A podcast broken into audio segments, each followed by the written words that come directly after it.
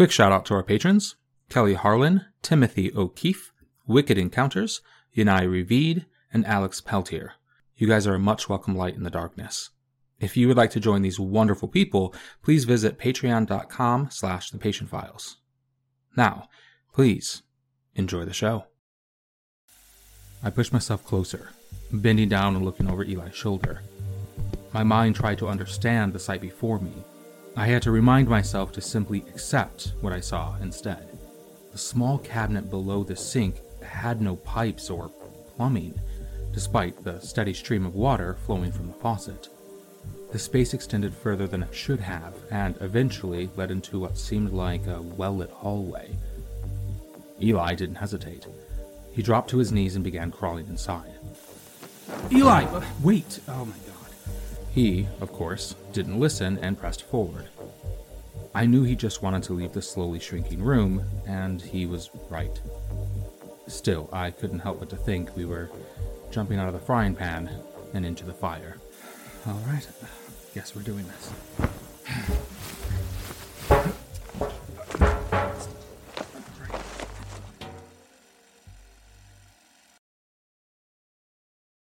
Uh, do you have to pull on my coat? Pull? Oh, please. I'm holding on. If it's pulling, it's because you're walking too fast. Excuse me for actually wanting to get out of here. You could just let go.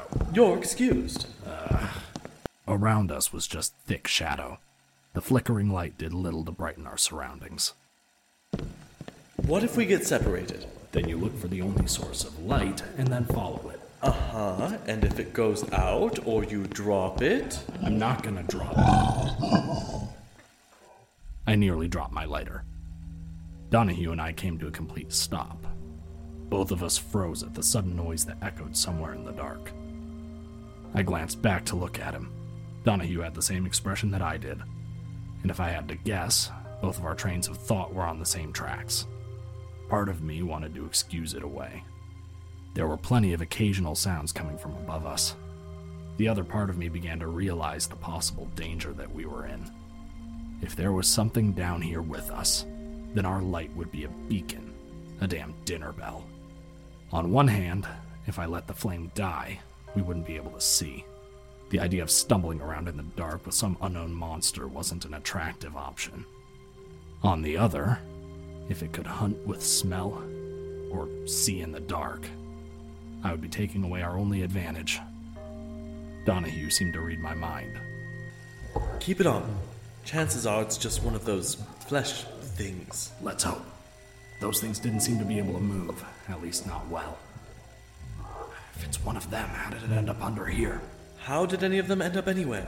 Does it matter? Hand me your phone. What? No. Why? The flashlight app, obviously. Use yours. I'm at like twelve percent anyway. twelve? How? You you barely touched the thing. When was the last time you charged it? About a week. Ah, just use yours. Oh. Mine is dead. What? I forgot the car charger, and it took much longer than expected to find the hospital. Plus, I didn't get a chance to charge it last night. My charger was in the kitchen. When I went to get it, someone was in their boxes, rifling through the fridge, drunk. Forgive me for allowing said person to keep a shred of dignity. Fine. Fine. Here. What's your past? And of course you don't have one. I slowly swung the beam of light around. Mister Gray drew his weapon, and I retrieved a dagger. The phone's light revealed a horrifying sight around us. Just out of the illumination provided from Mister Gray's lighter were countless lumpy masses of flesh and fat. The closest, the one I assume let out the horrendous growl, was flailing about, its odd appendages trying to grasp and grab at us. Good thing they haven't figured out that they could just use those things to crawl. Ugh, Donahue! What? It's not like they can hear us. You hope. Eh. Wonder what set it off. Does it matter? Let's just stay out of reach and navigate through them. Through them? Are you insane? You have a better idea? Yeah. Go around this horde entirely, or make our way back the way we came and find another way. Another way to what? We literally have no idea where we're heading. We can't avoid all danger, can we? No, we absolutely can. Whatever, do what you want. Donahue took a few steps forward, making sure to give the creature a large berth. His steps were slow. The thing somehow followed his movements, reaching for him as its many mouths snapped open and shut. Ah, damn it. The flesh creature responded to my movements. It split its attention between Donahue and myself. As soon as he made it around the thing, all of its efforts focused on me. Fascinating. That's one word for it. Seeing how it responded to us made me come up with a theory. Once Mister Gray was in the clear and standing next to me, I decided to test it. What are you gonna... Mister Gray didn't finish his question because it quickly was answered. My blade bounced off the floor, and I followed it with the phone's light. The blade came into proximity of one of those living tumorous things. The creature began to flail, and soon it reached out and grabbed it. With a greedy hunger, it plucked the knife off the ground and shoved it into one of its many orifices. It bit down on the metal, slicing itself in the process. Blood gushed and ran down its amorphous body. It didn't seem to care or respond to the pain, if it even felt pain, that is. Still, this confirmed my theory. Whether it was the vibrations from our footsteps or some sort of sensory input we couldn't understand, these things responded when their proximity had been breached. The flashlight app on the phone switched off. A notification came on screen. Battery at ten percent. Without the flashlight, we won't be able to see them until we're within reach. I think I know the way back. Nothing is gained by going backwards. We press forward. We can use their growls to warn us and navigate using sound. Oh, so you are insane. There are multiple of those things ahead of us. Make your way slowly back to the light, Donahue. Donahue?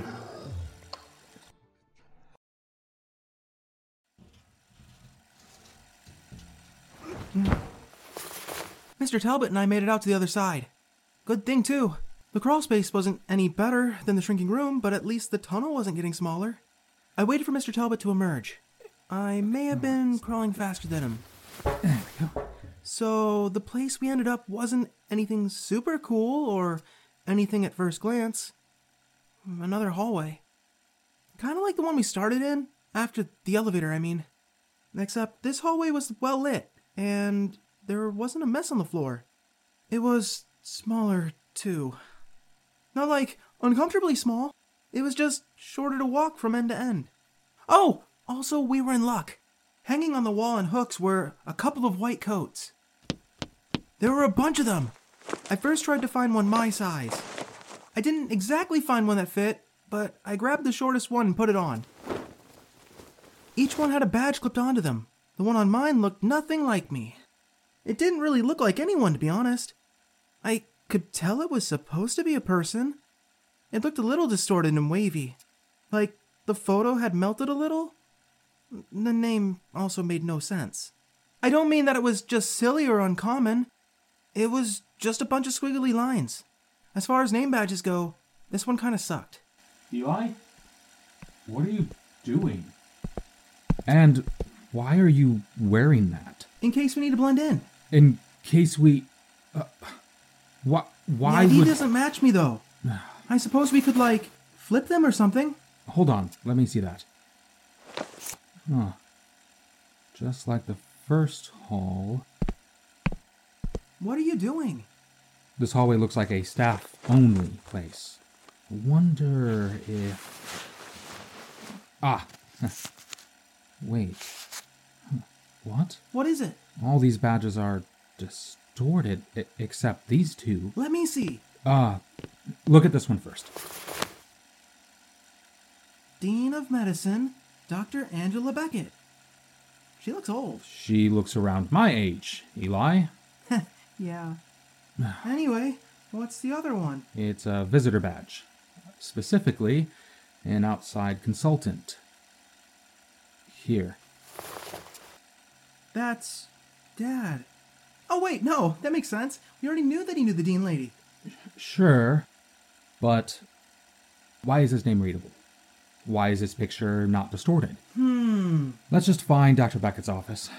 Hopefully we'll get answers there. Yeah, let's go. Eli and I made our way to the nearest door and swung it open.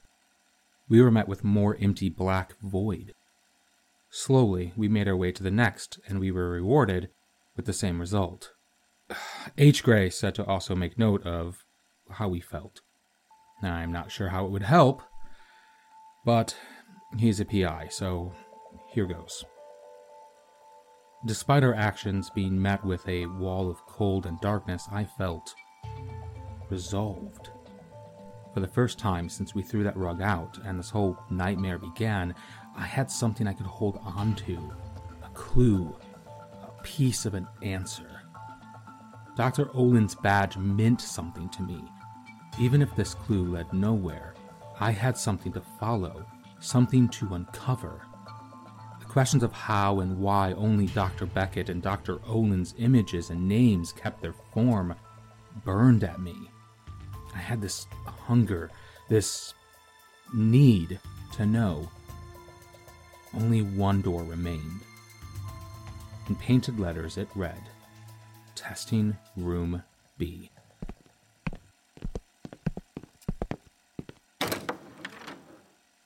To our relief, the door opened to another room. It was circular, with a smooth concrete floor. There were small drains built into the ground, evenly spaced throughout the room. In the center sat a single medical bed. It was adjusted into a sitting position. It was flanked on either side by I V stands. An odd helmet laid on top of the bed. Wires and tubes ran from it to large machinery at the far end of the room. However, the most unsettling part of this was a male nurse standing beside the bulky systems. He was wearing dark blue scrubs and didn't appear to be moving. The single hanging light in the center of the room did little to shed light on any other details. Um, hello? My name is Elijah Olin, but you can call me Eli, but only if you're friendly. Please be friendly. Eli, be ready. Excuse me, sir? If you jump scare me, I'll be pretty upset. Hello? Could you maybe turn around? Oh, thank God. Wait, what? Is it safe? Yeah, come here. I thought it was going to be something scary, but it's not. Well, that's good at least. Perhaps... Uh, Eli, it, it has no face. Wow, okay. No need to be rude, Mister Talbot. Plenty of things don't have faces, Mister Talbot. In what world is that normal? You know what? A stupid question. At least it's docile. For now, anyway. Keep an eye on it. I want to look around. All good. How do you think it breathes? Can it breathe? Eli!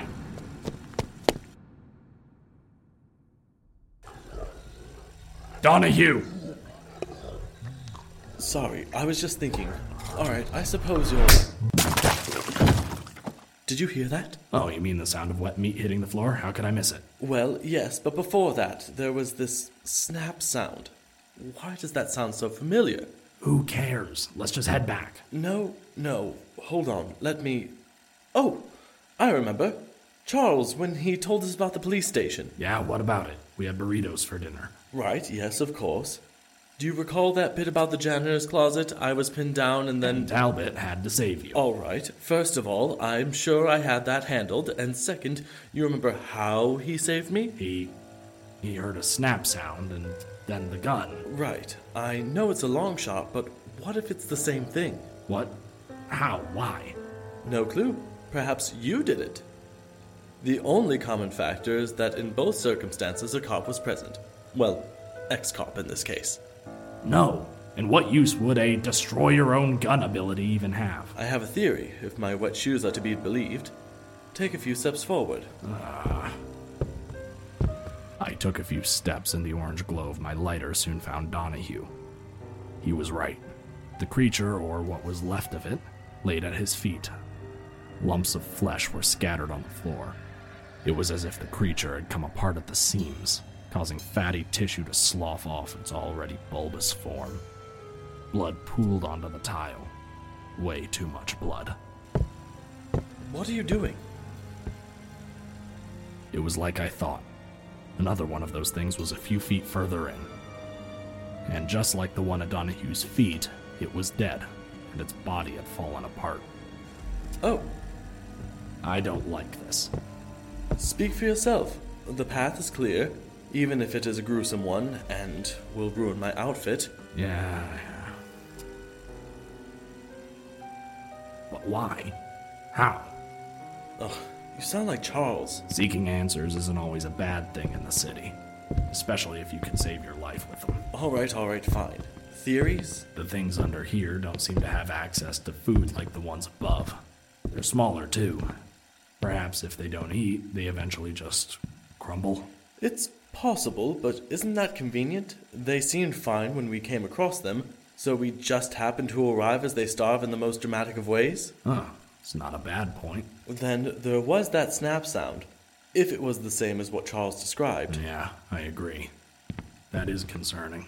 Are you sure that's not a cop thing? I've never heard of it or seen it before. That's fair. You would know which abilities you have and which you don't. That's not completely accurate.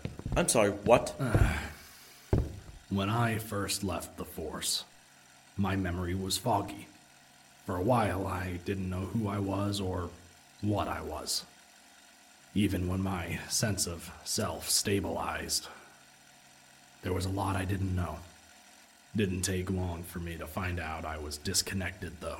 Disconnected? The cops are a hive mind. You don't say. Ah, uh, they have a mental database of sorts. Not only do they share thoughts, but also memories. It's usually used to coordinate, but also for investigations. Any cop can dip into these memories when needed. Sounds like a valuable resource. It is. But my point is, I don't have all the abilities that the cops do. It took years before I learned I could mimic voices. Is it possible that the police, and by extension you, are evolving? Uh, let's hope not. The idea that they could just destroy so easily. That would be bad, yes. Bright side, you wouldn't need a gun. I like my gun. Aside from my excellent banter, we made our way in relative silence. It was like wading through a pond of viscera and gore. Eventually, we saw a light in the distance. Soon after, we emerged.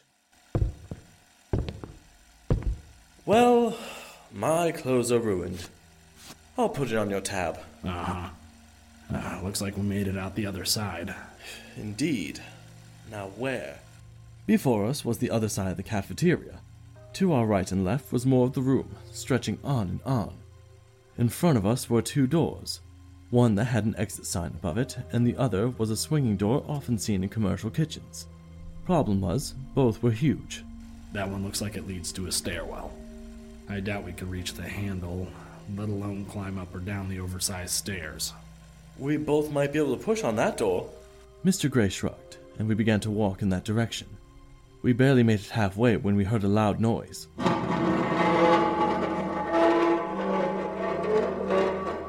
It took us a moment to recover. Both of us were on guard, knives and gun drawn. However, we soon realized what it was we heard. A door handle. The sound had become almost unrecognizable, perhaps due to the fact we were either really small or the room was really large. We might have missed it altogether if not for the stairwell door slowly sliding open, its hinges becoming like nails on a chalkboard. We both remained at the ready. We expected some unknown horror to slither its way out of the darkened crack of the doorway. A long moment passed, and nothing happened. We waited a bit longer. Suddenly, the door slammed shut, and with it came a loud bang that hurt our ears and a gust of wind that nearly knocked us to our feet. Mister Gray went to speak, only for the door to open and slam shut two more times. The force of the last one did manage to leave us without purchase. Well, something wants our attention. What? I said something wants our atten- ah, never mind. I think something wants us to use that door. What?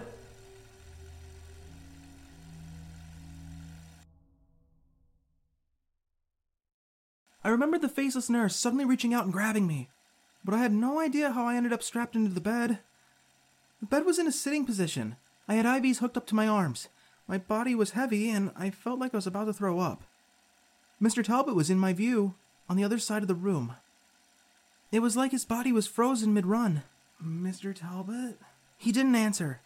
I suppose he couldn't, being frozen and all. As soon as I spoke, a blue, transparent, ghostly image appeared before me.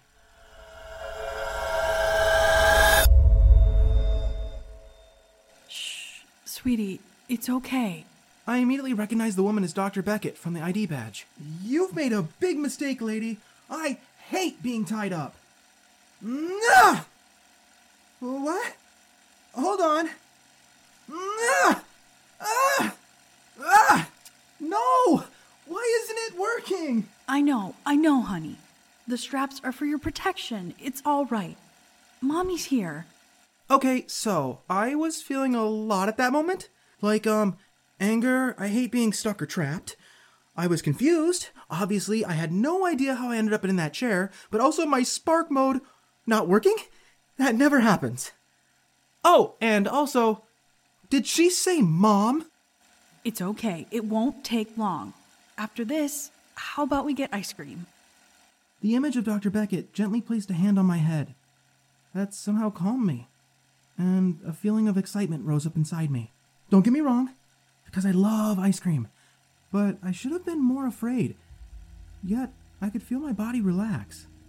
That was until the door opened. Fear and panic came crashing in, and my body flailed wildly without my intention. Another ghostly blue figure entered the room.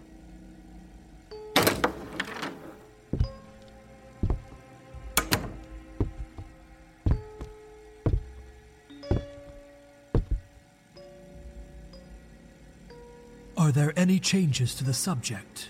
It was Dad. I mean, yeah, all ghost-like, but it was Dad. Subject? Dad? This Dad, is my child we're talking about, Gavin. Not in this room. Not while we work. Angela, I need you to be calm and objective. Your judgment must not be impaired.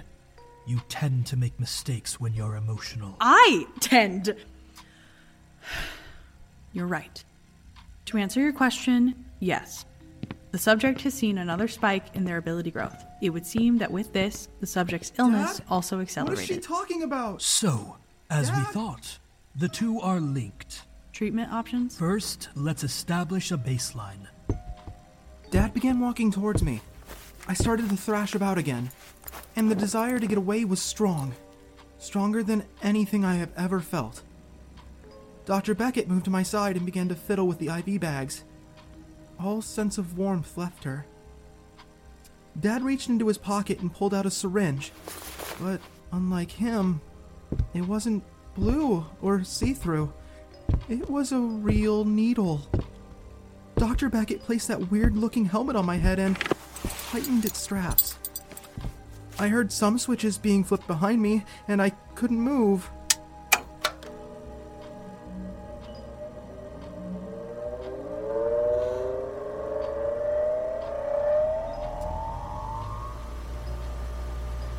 The helmet felt like it was sending pulses of electricity into my skull. My body became stiff, but stationary. The needle started inching closer to me. You may feel some discomfort. The hollow point came into clear view as it ever so slowly moved closer and closer to my eye. I tried looking away, tried screaming, tried using my power, but nothing happened. All I could see was my dad's face, the needle, and Mister Talbot. Stop it! The images of Dad and Doctor Beckett vanished, and with them, most of the fear did too. It was like for the first time, I realized my emotions were mine again, and all I was left with was my own confusion. Eli? Eli! Mister Talbot ran over to me. M- Mister Talbot? Uh, how? No idea. Hold on, let's get you out of this, before whatever that was happens again. Uh, uh, Mister Talbot? Uh, shit. Uh, Eli, emotions in a folder. Yeah. Hold on, I almost got... Uh. The helmet was off, and it didn't take long for Mister Talbot to undo the strap that held my arms down. He then started working at the one that held my legs in place. And while he did that, I clawed at the one around my waist. The cracks grew bigger, and the shaking became more intense. Chunks of the concrete floor started to fall into an empty void as cold air pushed its way into the room. I was free. The door! Let's get out. Yeah! We started to run, and the ground gave way beneath us. We were feet away from it when the tiles broke completely, and...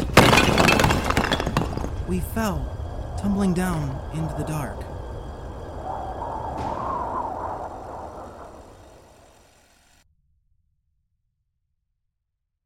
All right, I think my hearing is back.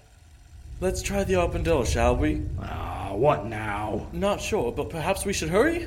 I think the floor is beginning to crack. In any normal circumstance, I would say the crack started off small. But considering the giant proportions of the room and everything in it, each crack might as well have been a ravine. We didn't waste any time and took off running. I swear, if this is part of your new breaking things power, I... Donahue wasn't able to finish his sentence as the ground crumbled beneath him. In an excellent display of dexterity, he tried jumping off the debris and back to solid footing. He wasn't that good, however, and I was too slow. I watched as his body fell into the darkness. My hand failed to grab onto his. I was a second too late. The floor continued to crack around me as I sprinted to the open door, and once again, I was a second too late. I felt the concrete beneath me fall, dropping me into the void before I could reach the threshold.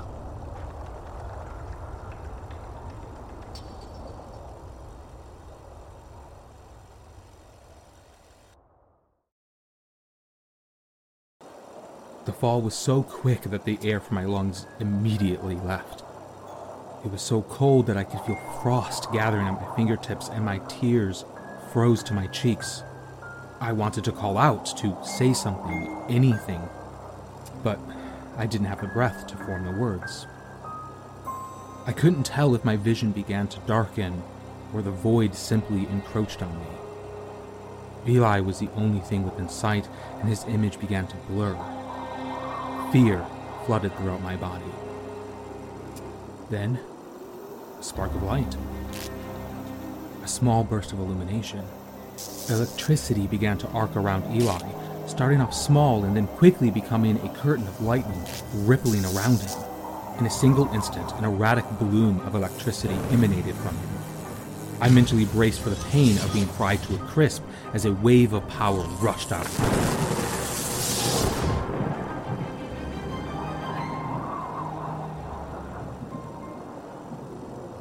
Instead, I was met with the pain of my body hitting the ground.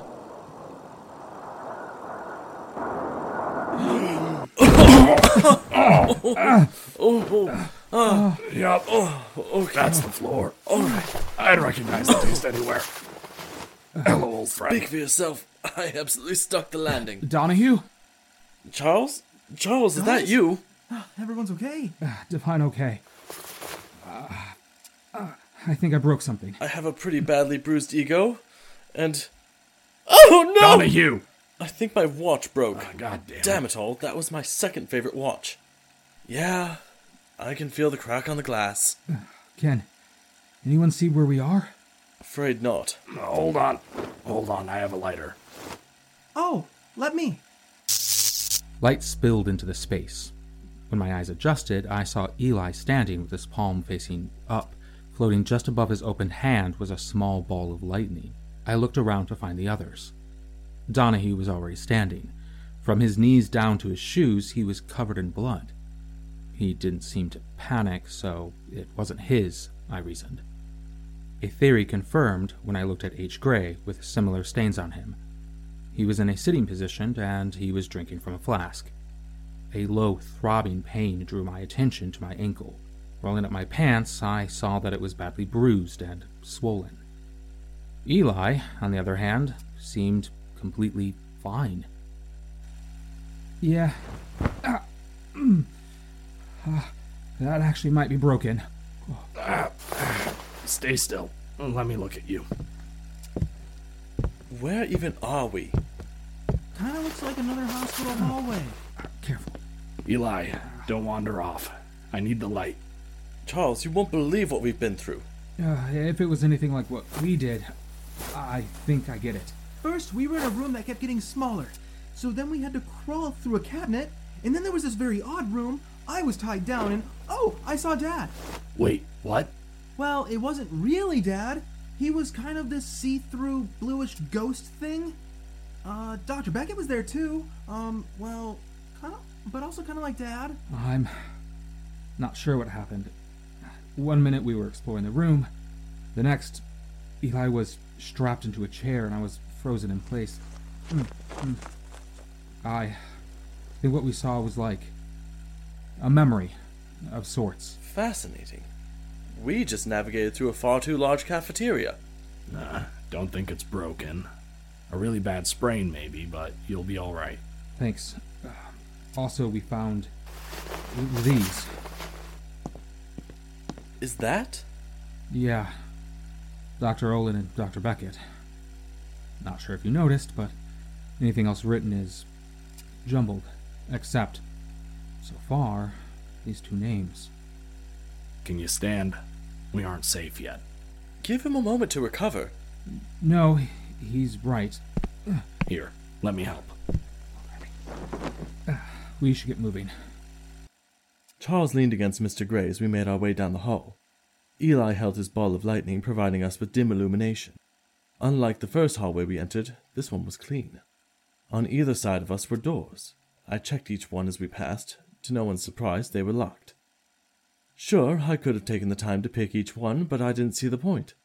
Until we found some sort of desired direction, it was enough to simply get our bearings in this new space. Not to mention, the doors themselves all had small windows, and on the other side was just darkness. The void, if I had to guess. Eventually, we reached the end of the hall, which, let's be honest, was far more fascinating. It was an odd juxtaposition. The door we all now stood at simply didn't belong. Lavender in color with stickers of flowers placed on the painted wood, blocky colorful letters spelled the name Luna. All in all, it looked like the bedroom door to a child's room. Luna. Hmm. Another name that can be read. Quite so. Let's see if it's locked, shall we? Donahue turned the knob and it opened. We pressed onward, this time making sure to stay together as a group. As soon as the door closed behind us, the room sparked with light. Teddy bears and other children's toys laid across the room. The walls were painted a shade of pink. A small table was tucked away in the corner that was clearly used for tea parties, complete with a plastic teapot and matching cups. A bed with a purple comforter was placed on the other side of the room, filled with pillows and more stuffed animals. The only thing that betrayed its image of a standard little girl's room was the large mirrored wall on one side. Thank God! Look! There's a door over there! Really? That's what you noticed first? Not the two-way mirror or the child's bedroom? Uh, well, our first room only had one door. I don't blame him. Fair enough. I suppose we should press on anyway, correct? I'm not keen on the idea of someone watching us through the mirror. We should at least search the room. We are looking for leads. Uh, I'd rather leave. This clearly isn't the dean's office. As they argued over what to do, I kind of just wandered around the room. Most of the toys were kid stuff, so nothing looked super interesting, really. Things around the room all seemed new, like they were bought recently. But the plastic tea set on the table looked really old. The color of the teapot was faded, and it looked like it was handled a lot. I reached forward and picked it up. As if H. Gray had eyes in the back of his head, his attention snapped to me. I'm not sure why this is a hard decision. Eli, don't touch that! But it was too late. My hand was already wrapped around the teapot's handle. Just like before, I found my body frozen. I'm pretty sure I wasn't even breathing, but somehow I didn't feel that burning sensation in my lungs. I was simply stopped. Only my awareness was present. Eli was curled up in the bed. A small smile rested on his face. He was sleeping. In a moment, two blue ghostly images manifested into the room. This is Doctor Olin recording. In the room with me, I have Doctor Beckett and subject zero eight three nine E C. Subject has been administered sleep aids. For the details, check the patient file. Luna, subject zero eight three nine E C, has shown no ability to consciously control their special abilities. Hypothesis. The right combination of sleep medication could interfere with the subject's dream state and thus limit or halt ability use. This is attempt two forty-six. Gavin, May I ask you a question? I would prefer we remain focused on the experiment, Doctor. Gavin, I understand maintaining objective professionalism. However, the subject is asleep. All right. This is the last combination of drugs that I can think of. Well, at least without causing lasting harm. What what do we do if this doesn't work? Gavin? We revise the hypothesis. We find another way, Angela. Another way? What way? City artifacts only seem to accelerate her condition and amplify her power. Your other tricks acted as a band-aid at best, and none of your so-called patients are able or willing to help. What is your point, Angela? Perhaps, perhaps we should consider asking him. Absolutely not! It's too dangerous. The subject, Luna, can't leave the city. That was the first thing we tried. You remember what happened. Clear Minds has more resources than we do. Each time she uses her ability, she gets worse. I'm not saying we take her out, but perhaps we could... If you're suggesting what I think you are, you know very well why that's a bad idea. The lives we would be putting at risk. And what about my daughter's life, Gavin? Angela, I understand. Trust me, I do. The risk is too high. Whatever. Next time I go back, I'll talk to him again. See if we can come up with something new. Yeah. Yeah, all right. But, Angela, I will do everything in my power. However, you may want to consider... Consider what, Gavin? You may want to consider saying goodbye. Goodbye? Goodbye! She is a ten-year-old child! I know this is hard for you. Don't! Don't you dare shrink me, Gavin. I am not one of your patients. You're right. I apologize. I only wish to help. Gavin! There is plenty we haven't tried. Perhaps we No, could... Gavin! Doctor Olin! Luna! The subject! Another teddy bear. I missed it. Fascinating. As did I. Perhaps the camera caught something. It never does. Eli was now clutching a stuffed bear that looked brand new, with no signs of wear or tear. The comforter hadn't even been disturbed. And from what I could see, he hadn't got out of bed. Like Doctor Olin and Doctor Beckett, I also took my attention off Eli and was more focused on their conversation. At first, I thought Eli could have simply grabbed one of the many plush animals on the bed. And then I counted and compared that number to how many were in the room when we came in. It was as if the extra bear simply manifested into Eli's arms. The blue specters faded, and I could feel my body once again respond to my commands. Eli's eyes fluttered open.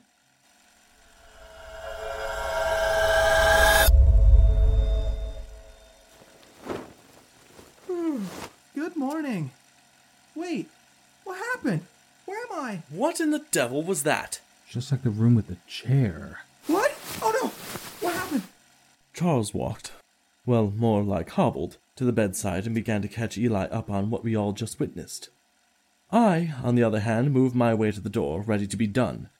H. Gray simply stood there in silence for a moment. Then, he brought his hand up, inches from his face. His eyes squinted as he looked at it, inspecting the palm before flipping it over. He was putting something together. What that was, I had no idea. Care to share with the class? Nope. We should get going. Something tells me we're nearly at the end of this. Is that so? Are you good to move, Eli? Yeah. We gathered up as a group and walked out of the room. This time, we were not met with a long hallway, but rather a small corridor with just enough room for us to squeeze in. Eli shifted uncomfortably. We were presented with the final door. A small placard next to it read, Dean of Medicine, Doctor Angela Beckett. Donahue opened it, and we were met with a wall of light. Everyone ready?